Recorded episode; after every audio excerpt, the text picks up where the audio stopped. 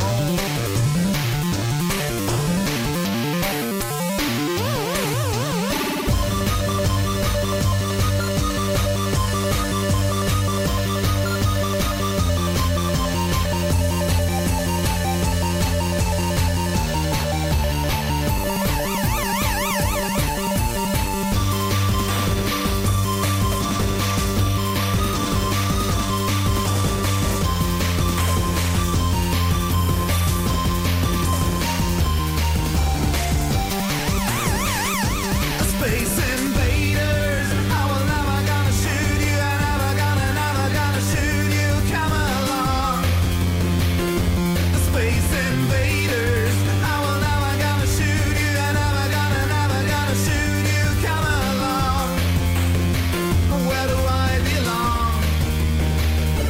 You take me home?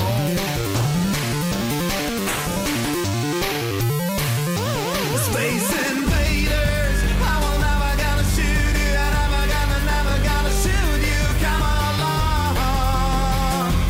Space invaders, I will never gonna shoot you. Never gonna, never gonna shoot you. Come along. Where do I belong? Can you take me home?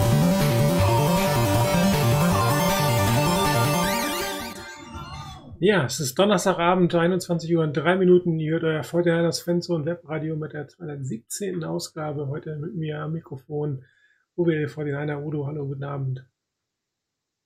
Hallo Martin und alle Zuschauer und Zuhörer. So, wollen wir hoffen, dass es heute irgendwie nicht zu technischen Problemen kommt, wenn ich hoste. Ich glaube, letztes Wochenende hast du kein Problem. Muss nur also irgendwie an mir liegen, habe ich so den Eindruck.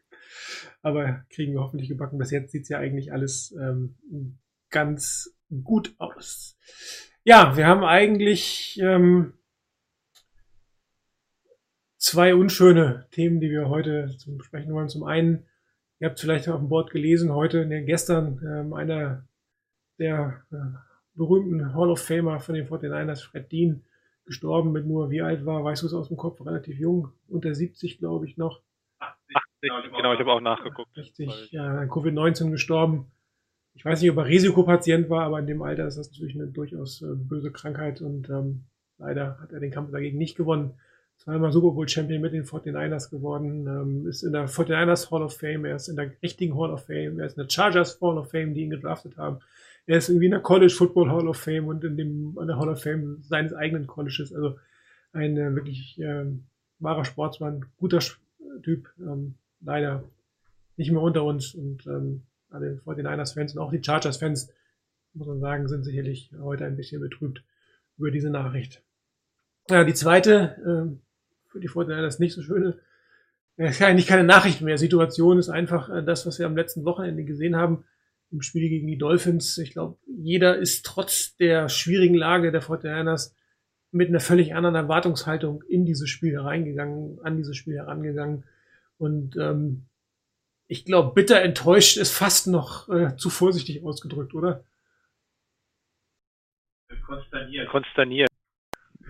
Irgendwie, ähm, während ich, glaube ich, den Super Bowl, wo wir beide ja auch das Vergnügen hatten, dann ähm, Dresden mit dem positiven Gefühl, dass die Saison bis Spiel ja nicht äh, schlecht äh, äh, irgendwann dann doch äh, abhaken konnte, äh, habe ich dieses Spiel äh, ja, noch gar nicht so richtig selbst fassen können. Also, äh, ja, sehr, sehr enttäuscht.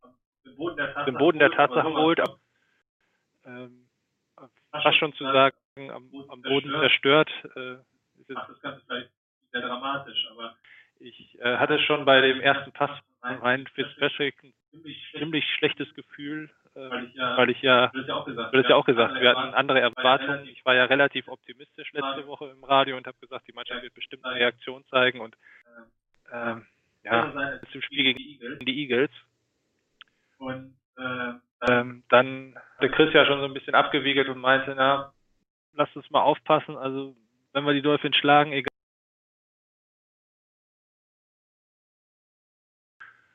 Er hat es eigentlich, glaube ich, richtig kommen sehen. Also das war, äh, also ich habe nach der Hälfte ausgeschaltet, beziehungsweise auf die Red Zone umgeschaltet. Aber ich glaube, ähm, das war dann auch nicht mehr, vielleicht nicht mehr ganz so überraschend. Also das Spiel war wirklich ähm, bitter. Ja. ja. ja, kann ich nachvollziehen. Also ich habe immerhin drei Viertel durchgehalten, muss man sagen. Ich bin dann vor dem vierten Quartal ins Bett gegangen, aber das wollte ich am Ende auch nicht mehr antun. Und ähm, die Frage nach den Gründen steht natürlich ganz vorne an. Aber ich glaube, der Hauptgrund, und ich glaube, das ist etwas, das wir alle realisieren müssen, mit den Spielern, die derzeit für den Vorderlanders nicht zur Verfügung stehen, kannst du eigentlich keine großen Sprünge erwarten. Selbst wenn du letztes Jahr eins der besten Teams der Liga warst und knapp den Titel verloren hast, wenn du dir überlegst, wer eigentlich alles nicht da ist, auch über einen längeren Zeitraum. Es fehlten die vier besten Cornerbacks. Witherspoon hat am Ende bis zwar gespielt, aber auch er war verletzt. Das heißt, drei waren komplett weg. Einer war mehr oder weniger weg. Und wenn du dann mit den Cornerbacks 5, 6, 7 und 8 spielst in der NFL, dann ist eigentlich der Gegner fast egal, da hast du wirklich keine Chance. Ähm, was man ähm, natürlich kritisieren kann, ist, dass man äh, so lange sich die Situation angeguckt hat, bevor man den Wechsel gemacht hat und dass man auch schematisch auf der, auf der Defense-Seite ähm, Allen immer hat eins gegen eins spielen lassen. Also spätestens nach dem zweiten langen Pass auf ihn, den er nicht verteidigen konnte, hätte ich was verändern müssen. Und es geht nicht über den Pass Rush, weil wir können jetzt mal anfangen aufzuzählen, wer beim Pass Rush alles fehlt, nämlich ein DeFord, ein äh, Solomon Thomas und ein ähm, Nick Bosa und ein Gary Hyder und ein äh, Eric Armstead bringen das alleine nicht. Das, das kann man einfach nicht erwarten. Sonst wäre ja auch die, die personelle Strategie der 49ers völliger Quatsch. Ne? Und ich glaube, deswegen muss man die Erwartungshaltung tatsächlich an das verfügbare Spielerpersonal anpassen. Und in der Defense ist das sehr, sehr, sehr, sehr dünn, meiner Meinung nach. Ja, sehe ich genauso. Und wenn dann die Offense auch nicht in der Lage ist, dann wird es natürlich durch die Defense. Ich fand es eben auch sehr, sehr ähm, ja, enttäuschend zuschauen, dass wie du wir haben, ähm, den die Dolphins ja als klaren oder erstmal nur getestet haben und dann als klaren Schwach gemacht hatten, ihm dann Unterstützung zu bieten. Ähm, also der Touchdown, der dritte dann, der zum 21. war für mich da irgendwie sehr symptomatisch. Die Defense schien sich einigermaßen zu fassen, hatte einen guten Goal-Line-Stand eigentlich natürlich auch noch durch eine Strafe beginnen, auch ein Sack dabei, also bringt die Dolphins äh, zurück an die 16 oder 17. Ich weiß nicht, wie es dir gar was kommt. Ich habe nur da oben in die Ecke geguckt, wo Ellen äh, oder was Preston, äh, Holmes, ähm, egal gegen wen, aber wo er da alleine stand und hatte noch gehofft, dass der Safety sich irgendwie in seine Richtung orientiert. Äh, nun wurden aber, wenn ich das eben in der Schnellversion nochmal richtig gesehen habe, ähm, Spieler, die Hilfe kommen können, durch andere Wide Receiver äh, gebunden, sodass äh, Fitzgerald das 1 zu 1 Matchup hatte. Ich meine, du bist Quarterback gewesen. Ich glaube, er hat sich äh, schon vor dem Snap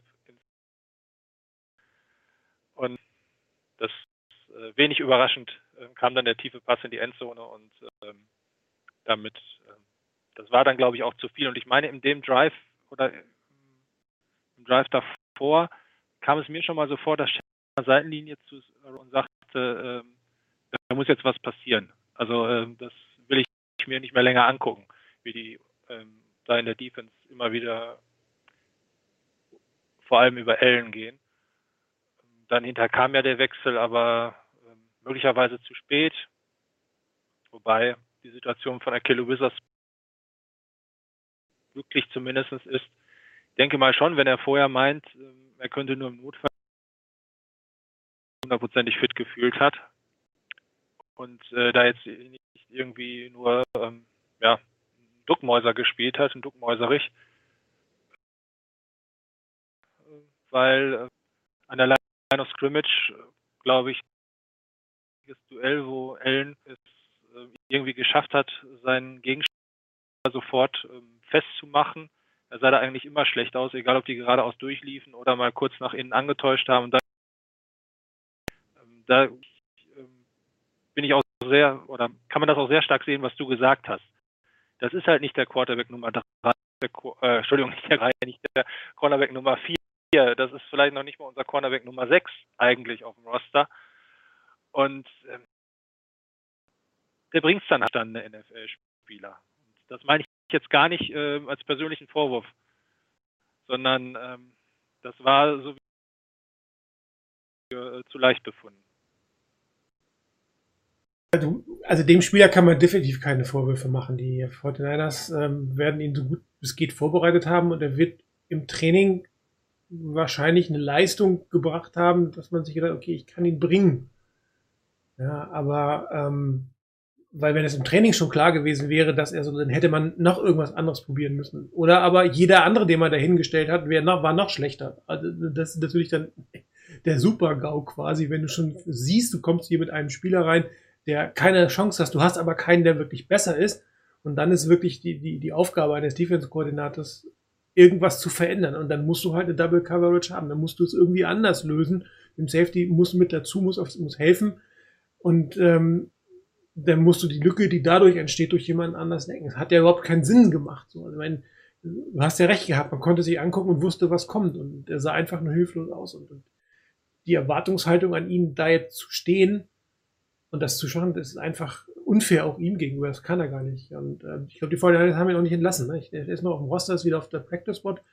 Da, da war er die ganze Zeit auch und ähm, es wäre ja auch fast jetzt unfair, ihn deswegen zu entlassen, weil man ihn da in eine Situation gebracht hat, in der er nur versagen konnte. Und ähm, der fehlende Pass Rush hat natürlich jetzt auch nicht geholfen. Und äh, die Frage ist, hätten die 49ers etwas besser ausgesehen mit einem Bosa, mit einem Ford beim Pass Rush? Wahrscheinlich schon. Wahrscheinlich wäre es nicht so desaströs gewesen. Aber dieses 1 zu 1 Matchup, wenn er das jedes Mal verliert, dann muss ja der Quarterback der Gegnersmannschaft ja eigentlich nur noch hoch den Ball in die Richtung äh, werfen. So sah ja eigentlich fast aus. Und äh, Fitzpatrick hatte nun mal einen guten Tag. Er hatte auch echte Scheißtage. Da, da wird er in so einer Situation auch mal fünf Interceptions werfen, weil er einfach so schlechte Bälle wirft, dass es egal ist, wie der schlechte Cornerback, wie schlechter Cornerback ist. Also in diesem Fall war er einfach gut und ähm, hat die Bälle gut geworfen und er konnte sich schlichtweg nicht verteidigen. Und ähm, dann sieht so aus, wie es ist. Und ähm, das ist frustrierend, ja, und die Fortinanders hätten sich auch sicherlich was anderes erwartet. Aber die Erwartungshaltung selber muss man natürlich ein Stück weit runterschrauben. Nichtsdestotrotz kann ein Team in Summe so nicht auftreten, wie es aufgetreten ist. Das muss man ja auch wieder sagen. Also ähm, ein bisschen mehr Widerstand von verschiedenen, die es auch gemerkt haben, dass da Unterstützung, ähm, Unterstützung gebraucht wird. Auf beiden Seiten des Balles hätte meiner Meinung nach kommen müssen. Und wenn man sich die Offense dann guckt, dies, äh, ich meine, wenn man sich auf einen Shootout hätte einlassen können, äh, Touchdown für Touchdown, hätte man vielleicht am Ende sogar gewonnen, dann kannst du auch mit so einer Schwachstelle gewinnen. Aber wenn du dann in der Offense noch nicht mehr in der Lage bist, ein, ein halbwegs sauberes Spiel abzuliefern, und äh, da kann man sich ja eigentlich fast angucken, wen man will. Angefangen von dem derzeitigen Hauptproblem der Offense-Line. Klar, ähm, Quarterback-Situation, kommen wir auch gleich nochmal drauf, ist eine schwierige. Aber was da vorne in der Offense Line gespielt wird, Ähm, das geht auf keine Kurort mehr. Da kann ich noch mal, haben wir sie denn? Kurz mal die Werte vom Pro Football Focus angucken für die 49ers.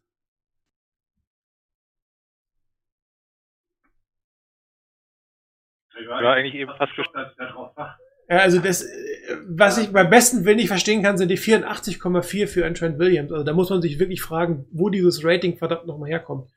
Der ist die größte Schwachstelle Ja. in der ganzen Offensive Line zurzeit. Nein, die zweitgrößte. Sagen wir mal so. Ähm, ansonsten, ein Brunskill spielt nicht besser als ein Pearson letztes Jahr, eher schwächer. Äh, auch die Frage, warum man den entlassen hat. Und ähm, Garland kann einfach auch den Weston Richburg nicht komplett ersetzen. Und ähm, offensichtlich fehlt dieser Zusammenstellung einfach Off-Season-Workout, muss man ja auch sagen. Wir mussten Williams müssen sie einbauen, die Kommunikation auf seiner Seite muss, auch wenn er das System kennt, trotzdem sind das ja andere Spieler, nochmal andere Spielzüge, die Kommunikation ist nicht da, äh, wie sie vorher war und ähm, das ist dann am Ende des Tages eine wirklich schlechte Leistung der Offensive Line. Ja, Ich, ich kann dieses Rating von von Pro Football Focus gerade bei Trent Williams in dem Moment überhaupt nicht verstehen. Wobei er teilweise auch schlechte Assignments hatte, muss man auch sagen. Also war es systematisch nicht ganz gut. Ähm, da hat man ihm ein schlechtes Assignment gegeben und er hat es einfach nicht in dem Moment realisieren können, dass er vielleicht ein anderes Spiel hätte nehmen können. Das war zwei, dreimal zu sehen. Es gab eine Misskommunikation mit Tomlinsons. Die Frage, wen, wen lädt man das auf? Aber ähm, ich hatte ja eigentlich gehofft, dass er ein Upgrade zu Joe Staley ist. Und das sehe ich zurzeit nicht. Definitiv nicht. Geht mir auch so. Ähm, es waren ja sehr, sehr viele Stimmen in die Richtung. Ich hatte es dadurch dann auch zum Beispiel auch äh, ja, eine Saison letztes Jahr hatte, ähm, seine besten Spiele hatte.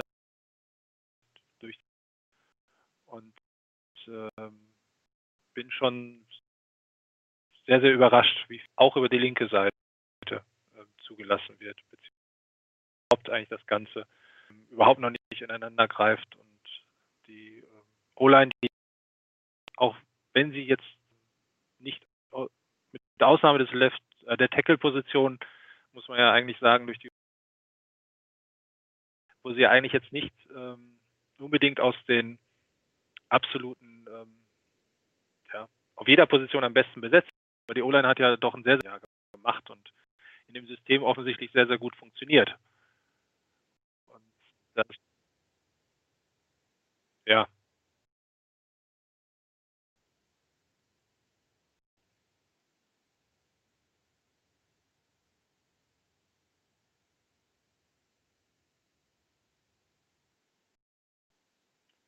ja, durchaus. Also ähm, das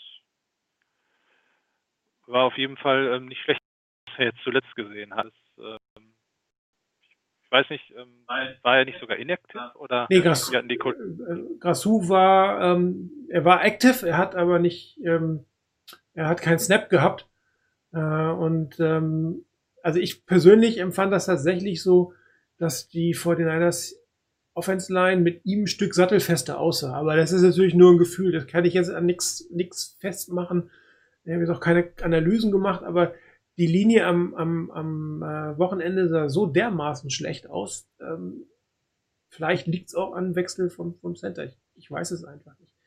Fakt ist, die 49ers müssen hier was tun. Und ähm, eigentlich können nur die Spieler, die da sind, im Moment was tun, weil die 49ers haben eigentlich keine Option, jemanden dazu zu holen. Äh, Es gibt ja immer wieder äh, irgendwelche, es kommt die Trade Deadline, ESPN hat irgendwie zwei Trades für die 49ers vorgeschlagen mit äh, David Nuku und irgendeinem Pass Rusher, ich weiß gar nicht mehr wen. Wo ich mal, wie sollen die 49ers das bezahlen? Die haben einfach kein Geld dafür, das zu machen. Und die haben auch wirklich kein, kein Geld in die O-Line äh, zu investieren. Und ähm, ähm, Richburg wird noch mindestens das Spiel gegen die Rams ausfallen. Danach kann er wieder zurückkommen. Das wäre für mich so die erste Hoffnung für eine Stabilität in der O-Line. Andererseits muss der sich natürlich auch wieder mit dieser Linie zurechtfinden. Ja, und ähm, aber vielleicht hat man dann einen Anker mehr vorne an der Offensive Line. Aber gegen, gegen die Rams wird mir echt Angst und Bange. Also die Spieler können eigentlich nur individuell sich an die Nase greifen und versuchen, besser zu spielen. Und natürlich muss man auch fairerweise sagen, das System muss sich vielleicht dem Material, was da ist, ein bisschen anpassen. Schwierig, finde ich. Ja, wahrscheinlich schon. Dass das, ähm, also, äh, dass das zumindest ähm, wir hatten es ja im letzten der Rhythmus nicht da war, auch letzten zwei Spiele das Gefühl, wenn er seine sind keine anderen Spielzüge eingestreut hat, haben die längst der Vorsaison. Vielleicht sind die Gegner auch nicht mehr ganz so überrascht darüber, wenn der Receiver in Motion geht. Das konnte man sehr schön bei einem Lauf von Samuel auch sehen. Ähm, gleich mitgegangen sind, entsprechend das Containment und er gerade mal bis zurückgekommen ich allerdings dann auch oder im dritten äh, wenn ich schon verloren war, aber schon der ähm, vielleicht muss er sich da auch äh, überlegen andere Spielzüge bauen. Eine, wir hatten letztes Jahr mehr sehen, äh, was mal recht gut funktioniert hatte, war Brendan Ayuk über die Mitte einzubinden und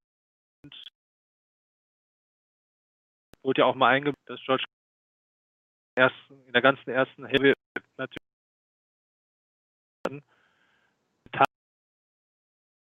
das ähm, ist definitiv zu wenig. Würde da, äh, haben wir diskutiert zu sagen, der hat häufig den Ball bekommen, aber ähm, in den Spielen die Offensive viel stärker eingebunden. Ein, ein Thema, was die 49ers hatten, ähm, die, die Dolphins hatten am Anfang der Saison ein Problem mit Crossing Pattern. Also ich weiß das daher, weil in, äh, jemand, mit dem ich mal Fantasy Football gespielt habe, ist Dolphins-Fan und der ist irgendwie noch mit mir auf Facebook befreundet und der hat sich irgendwie wochenlang tierisch darüber ausgelassen, diese Crossing-Routen. Eine nach der anderen. Und das ist natürlich auch eins, mit denen die 49ers viel spielen. Das sind Routen, die auch ein Kittel läuft, beziehungsweise in die Mitte die Linebacker geht. Und da haben die Dolphins wirklich zugemacht. Also nicht nur gegen, weil sie jetzt gegen die 49ers gespielt haben, sondern weil sie da am Anfang der Saison echt immer wieder Probleme mit hatten. Und die 49ers haben eigentlich immer wieder versucht, ihre Dinger durch die Mitte durchzubringen und haben es einfach nicht geschafft. Weil die Dolphins hatten dann tatsächlich spezielle Spieler äh, in ihrer Zonenverteidigung, die die Crossrouten verteidigt haben. Also die quasi nicht irgendwie eine tiefe Zone hatten, sondern eine mittlere Zone mit Blick nach vorne, um die Crossing Patterns zu haben. Und sie haben auch relativ viele ähm, äh, Coverage des, äh, versteckt, und zwar als Man-to-Man-Coverage versteckt und hatten dann plötzlich zwei Linebacker hinten im 10-Yards-Bereich an die First-Down-Linien, um dort äh, die Routen zuzumachen. Also die haben quasi ihre Schwachstellen, die sie Anfang der Saison hatten, die natürlich auch die 49ers gesehen haben und die eigentlich ihren Stärken entgegenkommen, ausgemerzt in dem Moment. Und die 49ers waren einfach auch aufgrund der Quarterback-Situation, muss man auch sagen, nicht in der Lage, jetzt wirklich was draus, was anderes draus zu machen. Normalerweise sollte dann sich eine andere Route, eine andere Option ergeben. Hat man aber eigentlich nicht probiert. Und darum kommt auch ein Kittel irgendwann nicht mehr so gut in, äh, ins Rennen, weil wenn die Mitte komplett zugemacht wird, dann ähm, hat er die offenen Targets nicht, die er sonst so hatte. Und ähm, jetzt kommt auch die Quarterback ins Spiel. Und die gesamte Quarterback-Situation ist natürlich extrem unbefriedigend. Und da muss ich fragen, war es sinnvoll, einen Garoppolo zu spielen zu lassen? War es sinnvoll, einen Nick Mullins zu benchen? Ähm, war das nicht schon eine Art Panikmodus, ein sehr früher Panikmodus von, von Shanahan? Kann man erwarten, dass sein Backup-Quarterback nur Top-Leistung abliefert oder muss man dem auch nur ein Spiel gegen die Eagles zugestehen und ihn dann trotzdem wieder starten lassen in der nächsten Saison, äh, der nächsten Saison, am nächsten Spiel, um ein bisschen Kontinuität zu haben? Aber jetzt, was hast du gehabt? Du hast einen, einen Quarterback mit einem High Ankle Sprain, nach zwei Wochen. Normalerweise kommt man unter vier Wochen nicht zurück. Vielleicht geht es am Quarterback nach drei Wochen, aber eigentlich ist das eine Verletzung über längere Zeit. Und du hast deinen Backup-Quarterback, der irgendwie ewig und drei Tage keine Praxis mehr hatte. Der sollte dann auf einmal irgendwie dein Backup sein und dann auch noch starten oder spielen im zweiten Halbzeit. Also das war, also ich finde selten, dass Shanahan wirklich schlechte oder undurchsichtige Entscheidungen gefallen hat. Aber diese, diese Sequenz des, des mit den Quarterbacks der letzten, also nach dem Philadelphia-Spiel, das ähm, hat sich mir persönlich nicht so wirklich erschlossen, muss ich sagen. Klar, mit Mullins nicht gut gespielt, aber jeder Quarterback spielt mal scheiße, ganz ehrlich. Und, und da muss man auch mal bereit sein, dann äh, nicht sofort den, den großen Knopf zu drücken und ich mache alles anders. Und, und dann vielleicht noch einen Quarterback aufs Feld zu sehen, der gar nicht in der Lage ist zu spielen. Da könnte dir tausendmal sagen, im Training ist das gut gelaufen. Ja, das Training. Aber man hat gesehen, dass er einfach nicht in die Würfe hineingehen konnte. Er hat eh Probleme mit dem langen Ball. Und wenn er dann nicht mal seine, die Verwurfbewegung vernünftig durchziehen kann, weil er nicht in den, in den Wurf hineinstreiten kann, dann kommen diese scheiß hängenden Bälle, die dann zu Interceptions werden in der NFL. Also das hat sich für mich jetzt nicht erschlossen. Ich hätte tatsächlich, glaube ich, trotz des Spiels gegen, gegen die Eagles ähm, Mullins nochmal spielen lassen in der Situation. Vielleicht sogar ein Garoppolo gar nicht eingesetzt und bessert nochmal als zweiten Quarterback. Aber also ich empfand so ein bisschen als Panikmodus. Weiß nicht, wie du das siehst. Ich würde mal eben kurz äh, versuchen, gegen den normalen oder Mikrofon steht drin gehakt. Warte mal. Ich hoffe, dass es nichts weg. Wenn Udo seine Technik macht, äh, dann werden wir ich mal kurz auf ein bisschen auf das gehen und ein bisschen erzählen, was, was das Quarterbacking angeht. Wir haben uns mal die, äh, die Passing Charts angeguckt von, von Jimmy Garoppolo. Hier haben wir sie.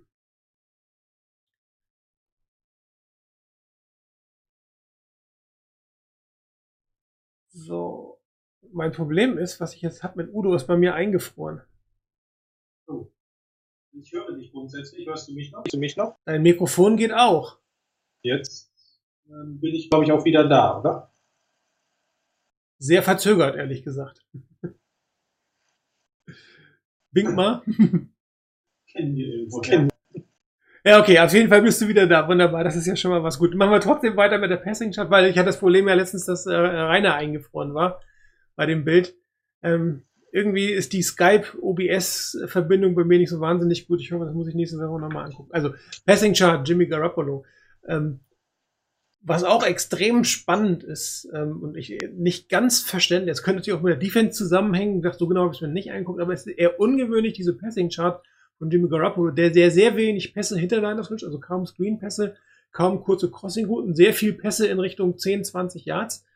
In der Mitte hat man, sieht man ja die ganzen weißen Flecken, da ist nichts angekommen. Das spricht so ein bisschen das, was ich gerade vorhin gesagt habe, dass die, die, die, die Dolphins versucht haben, ähm, ihre, ihre Mitte, ihre Crossing-Routen einigermaßen so zu machen und die beiden längsten Pässe, die er geworfen hat, gleich zur Interception, heißt gleich zur Interception, weil er da einfach technisch nicht richtig, also das, die Wurfbewegung war einfach nicht in Ordnung und ich vermute mal, das liegt an der Verletzung, dass man ihn dann auch einfach auch rausnehmen musste. Also nicht nur, ähm, weil man vielleicht gehofft hat, nochmal einen anderen Impuls reinzusetzen, sondern das ging auf am Ende des Tages nicht. Aber das ist für, für Jimmy Garoppolo eine durchaus ungewöhnliche Passing Charts, der sehr, sehr viel Pässe eigentlich im Bereich minus fünf bis plus zehn Yards hat. Ja, und ähm, sieht man aber auch, dass die Defense dir zum einen bestimmte Dinge nicht gibt und zum anderen aber auch, dass er vielleicht Sachen erzwingen wollte in der Mitte, wo es nicht funktioniert. Also das, was seine eigentlichen Stärken sind, wo er eigentlich relativ gut immer abgeschnitten hat, das hat er versucht ein bisschen zu erzwingen, hat nicht so wahnsinnig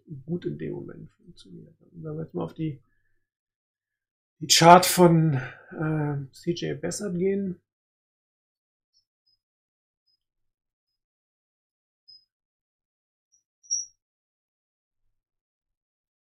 Der hatte jetzt ähm, tatsächlich mehr Pässe auch wieder, ähm, auch zur Seite. Die sind nicht mehr so viele Crossing-Routen, aber bei dem hat man offensichtlich gesehen, er hat da eine Vorliebe für seine Pässe, wo es hingegangen ist im Endeffekt. Hat da ein Cluster, auch da hat er oft getroffen. Ähm, das war so sein, seine, seine ähm, Brot- und Butter-Passrouten, aber alles andere sieht man ja, alles was so links ist, außer die beiden kurzen Pässe und alles was tief war, ist bei ihm am Ende auch nicht angekommen. Wobei er natürlich auch fies unter Druck stand. Und am Ende musst du natürlich auch versuchen, was zu machen. Da gehst du natürlich auch ein höheres Risiko ein, wenn du zurück willst, um, um vielleicht das eine oder andere Play doch noch zu machen. Aber dieses, dieses, diesen Cluster da auf der rechten Seite mit seinem Completion, das einzige ist, wo er wirklich offensichtlich ein gutes Gefühl hatte oder ein gutes äh, Verbindung zu irgendwem hatte.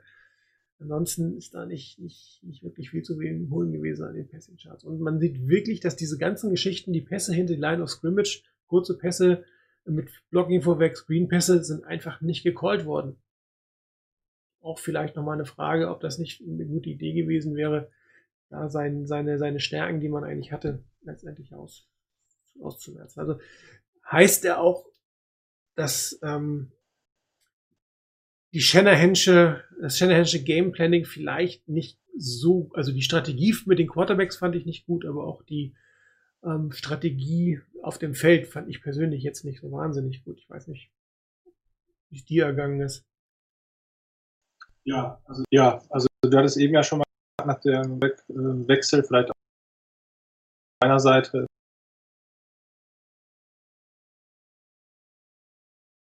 Äh, äh wenn er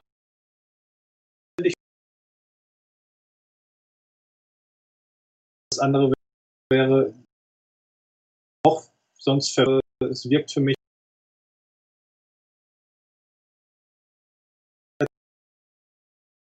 richtungsweisend vor den nächsten Wochen wieder in der positiven gehen. Und äh, ja, ich eben auch, dass äh, so, hätte er quasi keinen, wenn ich immer vom Plan B spreche, aber äh, auch da müsste man ja, und das hat er auch häufig genug als guter auf hinbekommen, dass man sieht, wenn anderes ausprobiert wird. Und, ähm, ich hatte auch das Gefühl, dass Grosse ähm, forciert Divo Samuel, der es gehabt hätte, an den Ball zu finde ich selbst er den perfekt.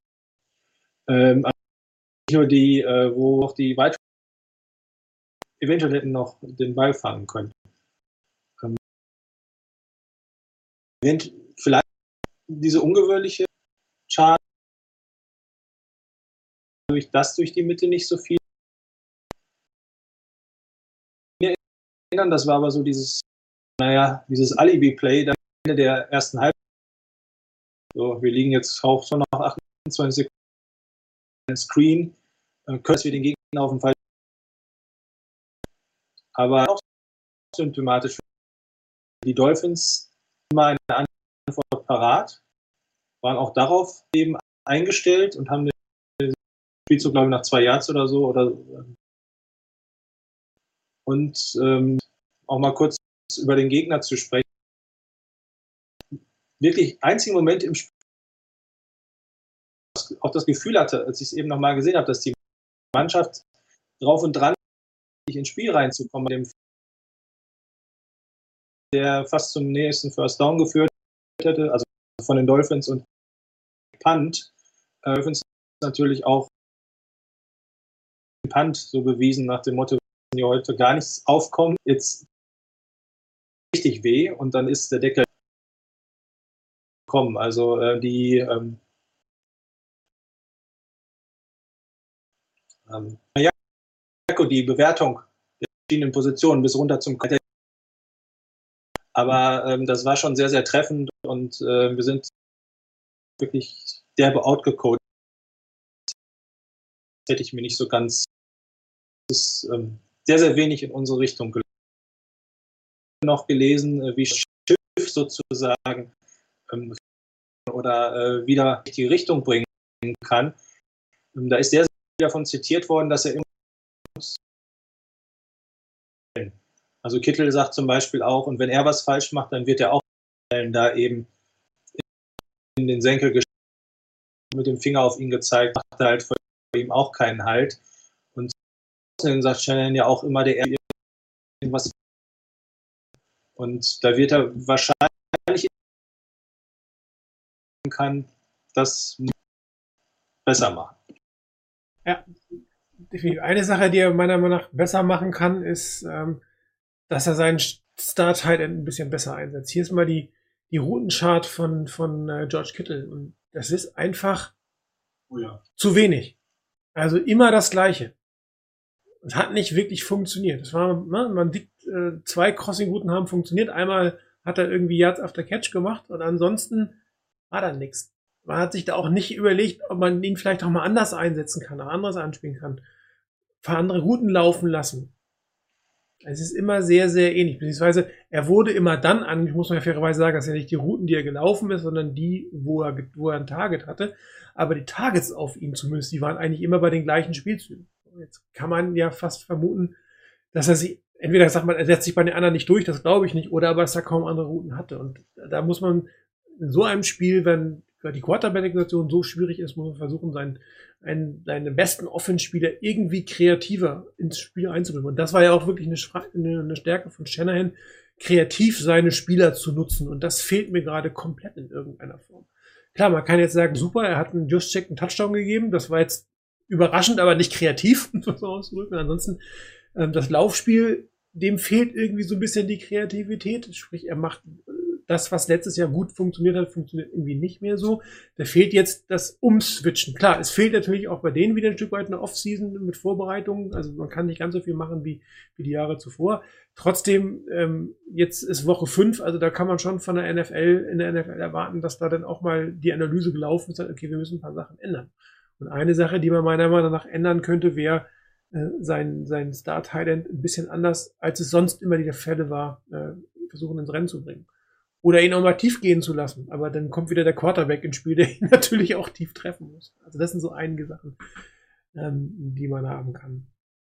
Ähm, Garoppolo selber hat ja gestern voll trainiert. Heute habe ich noch gar nicht gelesen. Ich weiß gar nicht, ob das Training schon vorbei ist. Ich glaube nicht. Aber gestern soll er ohne äh, problematischen, ohne Einschränkungen trainiert haben. Ähm, natürlich, wenn er komplett fit ist, wird er starten. Ich habe auch das jetzt nicht als Demontage am, am, am Wochenende empfunden, ihn rauszunehmen. Ich glaube, das war einfach eine sinnvolle Entscheidung, weil er sah nicht wirklich fit aus. Also er hat schlecht gespielt, ja, aber er sah auch nicht, also für mich sah das nicht so aus, als wenn er wirklich komplett so spielen kann, wie er spielen sollte. Und dann macht das natürlich auch keinen Sinn, seinen Quarterback rauszunehmen. Es hieß ja immer Benching, Benchen, aber ich glaube nicht, dass das ein echtes Benchen war. Also ich hatte eher das Gefühl, äh, das war eine, eine, eine Situation um die Verletzung. Ich weiß nicht, ob du das anders einschätzt. Oder? Erstmal nicht überrascht.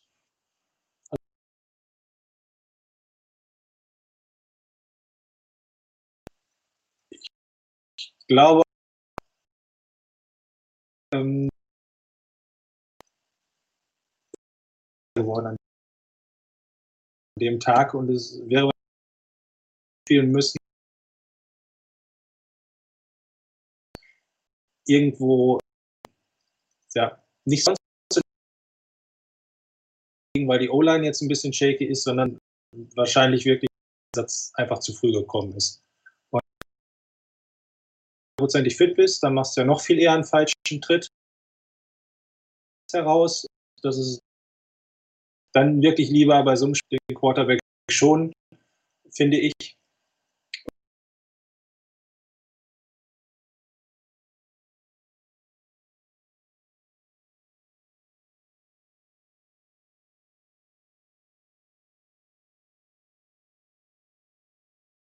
schlechten Aus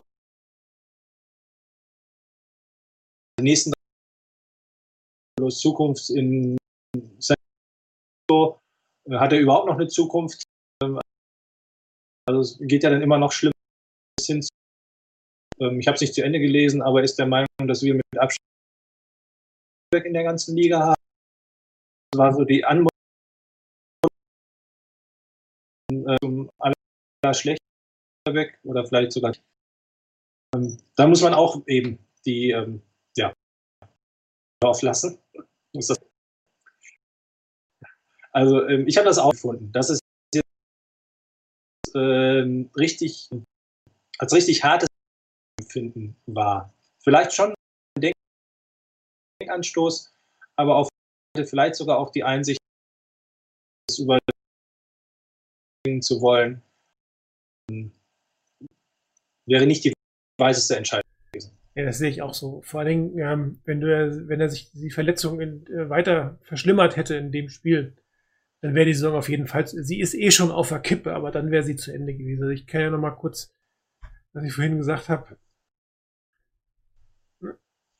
wie, wie das, die Injured Reserve Liste der, der 49ers. Und ähm, jeder, der das Team kritisiert, sollte sich als allererstes das anschauen. Und kein Team, kein Team in der NFL wäre in der Lage, mit so einer Injured Reserve Top-Leistung abzubringen. Das, das, das geht nicht. Das ist, wenn, wenn das funktionieren würde, dann bräuchtest du keine erste Runden-Picks mehr, dann bräuchtest du keine teuren Free Agents mehr, dann wäre diese ganze Strategie für den Arsch. Ja, weil dann könntest du mit, mit äh, Passrusher Nummer 5 und Cornerback Nummer 6 könntest du zum das, das funktioniert am Ende des Tages nicht. Du kannst natürlich das Team für die ein oder andere Scheidung, Entscheidung kritisieren. Ähm, hätte man jetzt äh, die Ford nochmal den Vertrag verlängern müssen, hätte man ihn nicht eher cutten sollen am Ende der Saison. Ähm, war das schlau, äh, verletzte Spieler zu holen. Richard Sherman hat wohl ein Achillessehnenproblem. Also ich weiß nicht, ob das aus seiner original Achillessehnenverletzung, ob das daher ruht, ob das das gleiche ist. Es hieß nur, er hat was mit der Achillessehne. So, und ähm, ein Quan Alexander hat ähm, Probleme mit den Dingen, die er schon bei den Buccaneers Probleme hatte. Und ähm, die Ford hatte die Probleme, die er bei den Chiefs schon hatte. Da kann man natürlich sagen, da hätte man vielleicht den einen oder anderen ähm, hier nicht äh, zu den 49ers holen sollen. Und ähm, jetzt bist du wieder eingefroren. Mach mal eine andere Geste. Irgendwas drücken. Ja, wunderbar. Das war gerade etwas cool. Also irgendwie, das, das Skype und mein OBS wollen irgendwie nicht. Also man hört dich, aber das mit dem Sehen ist nicht ganz so toll. Aber gut, das kriegen wir nächstes Mal auch hin. Also wie gesagt, das, was da auf der Injured Reserve ist und was du auch nicht, was man auch nicht vergessen darf, ist die POP, die gehört ja mit dazu, die muss ja eigentlich on top kommen. Also wenn ihr das mal ausrechnet, da sind 57 Millionen Cap auf den beiden Reserve-Listen, also den Injured Reserve-Listen. Und das, das ist, also, das kann man, da, da muss man einfach Abstriche machen, was, was die Leistung angeht. Also man kann erwarten, dass das Team 100% eingestellt ist, dass die, die da sind, wirklich 100% Leistung bringen, dass gute Entscheidungen getroffen werden, dass ein guter Gameplan gemacht wird. Das kann ich und das muss ich erwarten. Dass aber die vorhandenen Spieler, die spielerischen Fähigkeiten von denjenigen, die sie hier sitzen, ersetzen können, das kann man einfach nicht erwarten. Und es ist hier wirklich, ich meine, wenn man sich das anguckt, man hat einen Jordan Reed als, als Komplementär geholt, der wirklich eingeschlagen hat, ist verletzt. Man hat einen Ansagen geholt, der irgendwie versucht, so ein paar schon verletzt. Ja, man äh, kann halt eigentlich, egal was man, was man gemacht hat, man hat wirklich gute Ideen und sie sind einfach nicht aufgegangen. Also solchen Saison ist, glaube ich, noch ähm, vorsichtig ausgedrückt. Und ähm, das würde ich bei allen, was man jetzt hört von Shanahan muss entlassen werden, bis was weiß ich, erstes mal das angucken, dann guckt man sich an, was andere Teams so auf der Injury Reserve haben und wie die so damit umgehen. Und ähm, die Cowboys werden dieses Jahr wahrscheinlich, es sei denn, Andy Dalton zaubert jetzt einen zurecht, aber wahrscheinlich werden auch die Cowboys-Fans ihre Erwartungshaltung ein Stück weit runterschrauben. Die waren eh schon nicht so toll diese Saison. Und das Einzige, was sie am Leben gehalten hat, war irgendwie die Air Attack von, äh, von, von, von Dak Prescott. Und ich glaube nicht, dass äh, Andy Dalton das in irgendeiner Form ähm, rausholen kann. Und dann, dann hast du einfach Konsequenzen als Team. Ist total ärgerlich, als Fans total blöd. Man kann nämlich auch diskutieren, ist das Super Bowl-Fenster der Fortinanders jetzt erstmal wieder geschlossen mit dem, was wir an Salary Cap erwarten. Das ist ein Thema für nächste Saison. Aber jede, jede Bewertung, egal wie emotional man da ist, muss damit anfangen, mit was hat das Team denn eigentlich tatsächlich zur Verfügung? Und das ist nicht das, was man eigentlich haben will. Und dann muss man ja sagen, ein Trent Williams spielt nicht so, wie es erwartet wurde kannst du auch irgendwie nicht mitrechnen. Und ähm, dass sich dein Quarterback schon wieder verletzt, den muss man ja auch für, für, für zwei Spiele quasi zu der Injette zupacken, wenn du es wieder aufrechnest. Ja, echt eine blöde Situation. Trotzdem, das Team muss das, was es kann, auch wirklich aufs Feld bringen. Und das hat es zumindest gegen die Eagles und gegen die Dolphins nicht getan. Und das ist jetzt die Aufgabe von Kai Shanahan, dass die, die fit sind, so in die Lage versetzt werden, dass sie gut spielen können und dann auch tatsächlich gut spielen.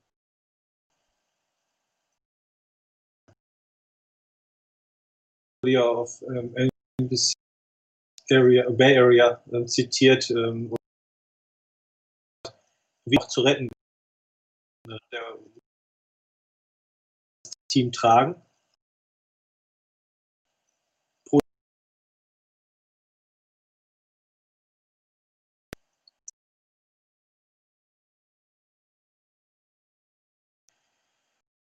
Anders in, den, in die Spielereien finden.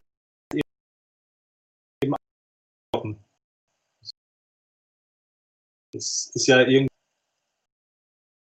wenn jeder kleine Funkenhoffnung auf der einen wie auf der anderen Seite wieder weggenommen. Und eigentlich die Offense ist auch dazu in der Lage, Line äh, thematisiert. Klar, der, der soll auch immer sehr für die O-Line an sich, wie die miteinander harmonisieren. Er macht, wenn Adjustments gemacht werden, das ist auch ein größerer Ausfall als ähm, und äh, trotzdem finde ich, äh, glaube ich, auf ins Gehen und ein bisschen Hoffnung. Also nach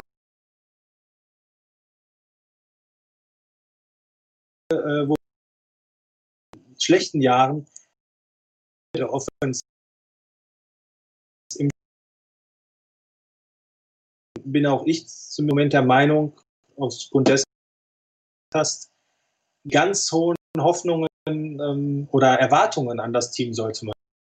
Hoffnungen immer und Bord schrieb, es ist jedes Spiel reingehen, gewinnen zu entspannen, sehr bitter. Und in Atlanta hat es auch einen erwischt, längst nicht so schlimm wie die auch in der Defense sehr Probleme haben. Hatte, dass man eine sehr gute hat, die nicht genug scoret und das nicht auffangen kann. Und Shanahan Führung weggibt. Also das zieht sich Atlanta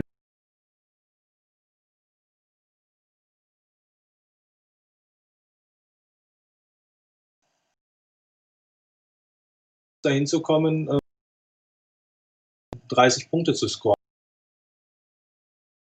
holen. Ja, das sehe ich auch so. Also die Offense ist derjenige, die, die tatsächlich ähm, das Team jetzt tragen muss. Letztes Jahr war es ein bisschen andersrum, es funktioniert nicht. Ähm, gucken wir uns das mal die Rams tatsächlich an. Äh, ich hatte ja schon eben die Pro Football Fokus Geschichten. Vom Rating her macht einem die Rams Defense, abgesehen von Donald, jetzt nicht wirklich Angst. Wenn du den im Griff hast, ähm, ist der Rest eigentlich schlagbar. Das heißt, die 49ers werden hier definitiv eine Möglichkeit finden müssen, in der Interior Offensive Line irgendeinen Plan für Donald zu haben und sollten dann eigentlich, wenn halbwegs vernünftig läuft, eine Chance haben, gegen die Rams zu scoren. Man sieht, das defensive Backfield ist nicht so wahnsinnig toll geratet, die Linebacker sind nicht geratet, die äh, von der Offense aus gesehen rechte Seite der Linie ist nicht so, also da, da sind Lücken bei den Rams da, da sind Optionen da, die man nutzen, die man nutzen sollte und nutzen müsste in irgendeiner Form. Ähm, natürlich haben auch die sich angeguckt, wie haben die Dolphins denn gegen die 49ers gespielt, was hat dann so gut geklappt. Wir haben die Eagles gegen die 49ers gespielt, was hat da so gut geklappt. Und dann ist natürlich jetzt auch wieder die Aufgabe der Coaches, genau jetzt äh, wieder Optionen reinzubringen, um es nicht das gleiche, das gleiche reinzulaufen. Aber rein vom Spielermaterial her muss einem die, die, die Rams Defense jetzt nicht so wahnsinnig große Angst machen. Mal erst mal sehen, wie es jetzt am Montag aussieht, bevor ich hier große Töne spucke. Ich war aber auch sehr überrascht. Ich war aber auch sehr überrascht. Überrascht. Ich hab- Gut, Gut, okay, die beiden Corner Cornerbacks ganz okay. ganz okay. Äh, über, Äh, Über ähm, durchschnittlich, durchschnittlich zumindestens, ja. Und Donald sticht, ja absolut. Man sieht doch an den Stats. Äh, Er allein hat 7,5 6 und 8,5 Tackles. 8,5 voraus. Tackles voll. Und das, obwohl die Gegner ja wissen. Dass das er es ist. Ja. Ähm, es ist nicht so, dass wir mit der das Spiel. Die größte Überraschung hier finde ich allerdings, dass Jared Goff der höchst geratete Offense-Spieler der Rams ist. Ja. Ja. Ähm, Spiel hat er äh, relativ schwach angefangen die Saison, spielt jetzt aber äh, relativ äh, stabil und ganz gut. Und ähm, aber da muss man auch wieder sagen, ihn hatten die 49ers bisher immer ganz gut im Griff. Mit ihrer Standard-Defense, die sie jetzt nicht mehr haben. Also auch das muss man relativ sehen. Äh, ansonsten ähm, ähm, auch das Laufspiel, trotz des ähm, Weggangs von Gurley, ist äh, stabil bei den, bei den Rams. Und ähm, ansonsten die Passreceiver sind, sind durchschnittlich bis gut. Ne? Ähm, Schwierigkeiten haben die auch in der Interior Line. Ist die Frage, ob man das vielleicht tatsächlich im Pass Rush nutzen kann, dass man hier durch die Mitte ein bisschen was ähm, bewegen kann. Was den 49ers extrem entgegenkommt, ist, dass Gerald Goff kein mobiler Quarterback ist. Sie haben wirklich Schwierigkeiten mit Mobilität. Gut, äh, Ryan Fitzpatrick ist jetzt auch nicht mobil, aber das Thema hatten wir ja schon, diese Sondersituation auf der Cornerback-Situation am äh, Quarterback-Position am Wochenende. Ähm, aber hier hat man einen klassischen Pocket-Passer, der vielleicht ein bisschen wegen, aber nicht so wirklich, wo man hoffentlich ein bisschen mehr Pass-Rush produzieren kann, als es zum Beispiel gegen den Kyler Murray oder gegen Carson Wentz der Fall war. Also da mache ich mir schon gewisse Hoffnungen. Aber meine Hoffnungen, ich muss es ganz ehrlich zugeben, sind nicht so wahnsinnig groß. Ähm, die Frage ist nämlich, wie fängt das Team sich? Ja, ähm, welch, welcher Quarterback ist denn tatsächlich jetzt in der Lage zu spielen? Wie wird er spielen? Wie sind, gibt es eine Reaktion des Teams nach den beiden letzten Spielen in eine positive Sicht? Aber mir fehlt so ein bisschen der Glaube und ich glaube tatsächlich, dass die 49ers dieses Spiel leider verlieren werden. Oder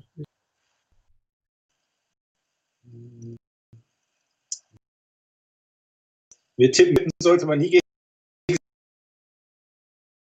wir äh, ja, folgen nur die Situation reell und realistisch. Also ähnlich. Ähm, zum einen geht es beruflich und nachts für aufbleibe und sage, in den Films, das muss ich dieses Jahr unbedingt sehen und ich auf keinen Fall verpassen. Ähm, wirklich äh, ist auch so ähm, schon zufrieden, wenn wir das halten können. Ich war heute ESPN ähm, hat mal so eine Moneyline, aber die und irgendwie ist ein Unterschied Punkten vorne. Ähm, Jetzt anders vermutet, aber auch, auch äh, so ganz schwer war das auch bislang auch nicht. Auch wie du äh, sagst, äh, sehr gut gefangen in diesem, zumindest jetzt auch in den letzten in seiner Pässe angebracht, dazu führen, dass er dieses sehr, sehr wir müssten natürlich Möglichkeit einen Weg für den Cooper Cup ähm, ja, ähm, unbedingt so einen absoluten Running Back entschieden, dass sie sich da getrennt hat und äh, weitermachen, die sich ganz eben dann auch die Workload teilen und das geht auf. Ja, ähm, also von der Vermutung her, ähm, ich, also so den, den Strohhalm so richtig außer eh, also das waren gegen die Rams. Ähm, tolle Spiele, gerade zu Hause im Levi's Stadium und ich glaube, dass wir auch ein Sunday Night gezeigt haben.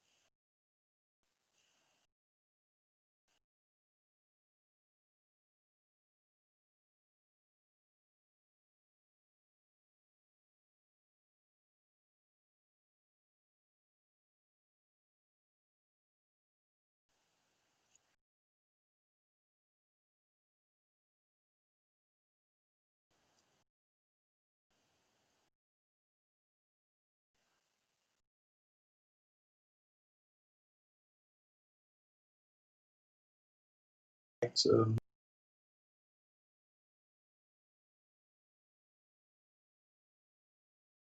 die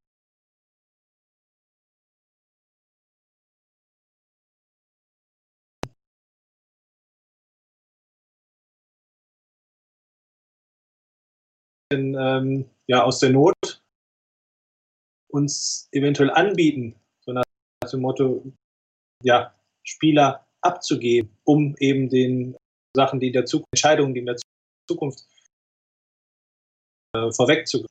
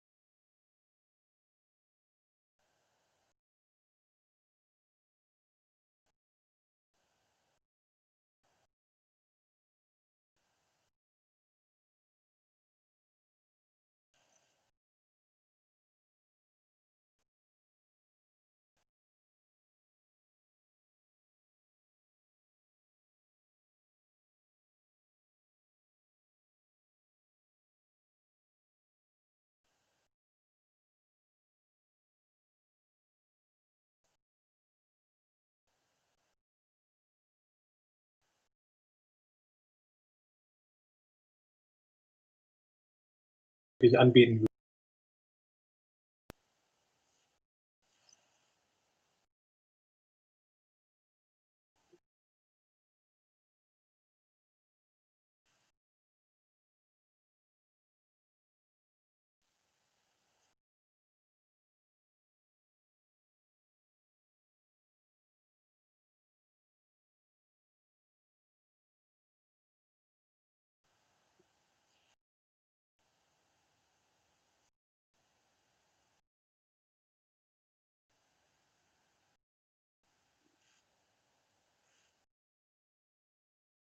Viele Teams ähm, Quarterback auch viel Cap Space äh, sparen können und dann erstmal auf ihre Ruhe.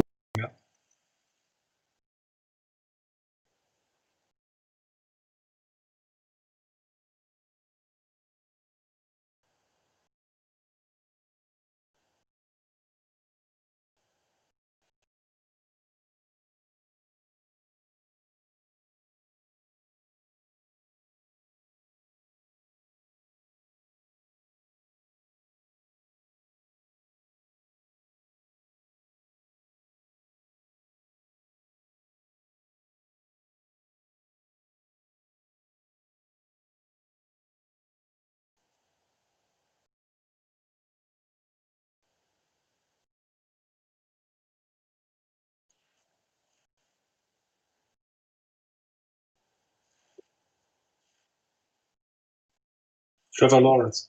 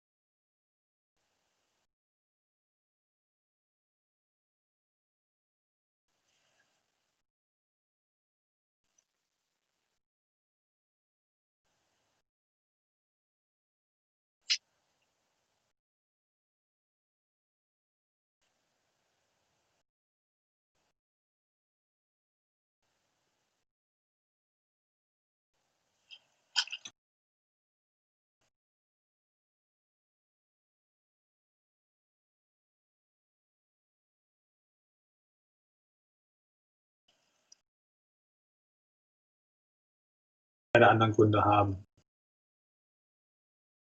Ich glaube jetzt auch nicht, dass ähm, ja, vielleicht zu uns Blinsen sind.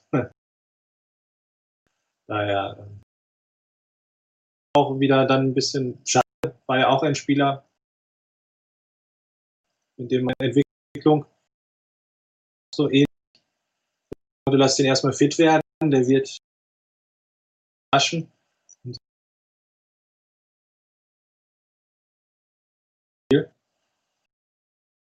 Vielleicht wird er auch langsam herangeführt. Aber, ähm, wie eng es oder wie dünn es da aussieht, sind solche Spieler nicht zum Zug. Aber vielleicht geht es ihm wie Pettis, dass er einfach nicht in der Lage ist, die Leistung zu bringen, die von ihm erwartet wird. Äh, das ist für mich die logischste Erklärung. Ich glaube, das ist auch die sinnvollste Erklärung. Hat Garoppolo noch Spaß im Shanahan-System? Tja, gute Frage. Interessante Frage vor allen Dingen. Ähm, die Frage ist, warum sollte er es nicht haben? Also, es ist eigentlich ein Quarterback-freundliches System, was stark auf den Lauf aufsetzt. Und wenn der Lauf funktioniert, hast du es als Quarterback eigentlich einfacher. Und ähm, Garoppolo hat nicht den besten langen Ball und äh, Shanahans System ist auch nicht unbedingt auf den langen Ball angewiesen und äh, zwingt ihn auch nicht zu spielen. Ähm, es ist ein unglaublich kompliziertes System und eigentlich sollte es eine Herausforderung sein für jeden Profisportler, äh, schwierige Sachen zu meistern. Die Frage ist, gibt es im Hintergrund irgendwas, von dem wir nichts wissen? Gibt es irgendeine Friction, von der wir nichts wissen? Hast du mal irgendwas gelesen? Wobei, ist, glaube ich, ich, selbst wenn es was gäbe, es gibt bei den Fortinanders sowas einfach, dringt nicht mehr nach außen irgendwie. Was ja gut ist. Ja, also nichts von mitbekommen. Ähm, also wenn ihr, ja, ich hatte es letzte Woche schon, ich bringe in jedes Spiel. Also ein Aaron Rodgers zum Beispiel. Nehmen Sie mal manchmal an, wenn er keinen Spaß daran hat, was ein Headcoach callt. Das, ähm, Ich kann mir das bei vorstellen und ähm, da von ihm ausgestrahlt wurde. Dass das jetzt alles weg ist, also wenn, dann hat er vielleicht eher weniger dieser O-Line. Ähm, natürlich jetzt sich auch nicht hinstellen darf und sagen darf, äh, solange ihr nicht blockt, kann ich hier nicht besser spielen. So ein Faktor fast, als dass das keinen Spaß hat. Also das, dafür Das- hat's nicht letztes- gut geklappt. Also ich glaube auch nicht, es, es kann natürlich sein persönliches Thema sein, dass es irgendwie im Team nicht funktioniert, aber am System kann ich mir nicht vorstellen. Weil auch das ist durchaus Quarterback-freundlich und in der Lage, er ist ja auch in der Lage, Shanahan auf den entsprechenden Quarterback abzu, ähm, abzustimmen. Aber auch die ganze Quarterback-Situation wird nächste Offseason extrem spannend. Also ich bin, ich würde noch nicht die Finger ins Feuer legen, dass äh, Garoppolo bleibt bei den 49ers. Ja, sehe ich jetzt auch so, ja. Aber ich glaube, das ist auch ein Thema, was wir sehr gerne in der zweiten Saisonhälfte nochmal intensivieren können. Wenn die Saison so weiterläuft und auch weiterhin anders vielleicht dazu gibt, äh, dazu zu gibt. spekulieren. zu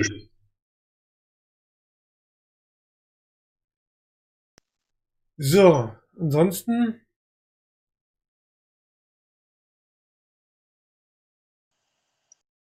Stille? Dass wir die Äh, letzten, dass wir die letzten- nicht nur für uns gemacht Nee, haben. also bei uns war eigentlich uns. alles normal. Also dementsprechend, ich habe mich gesehen, ich habe den Udo gehört, es hat einen Ausschlag hier.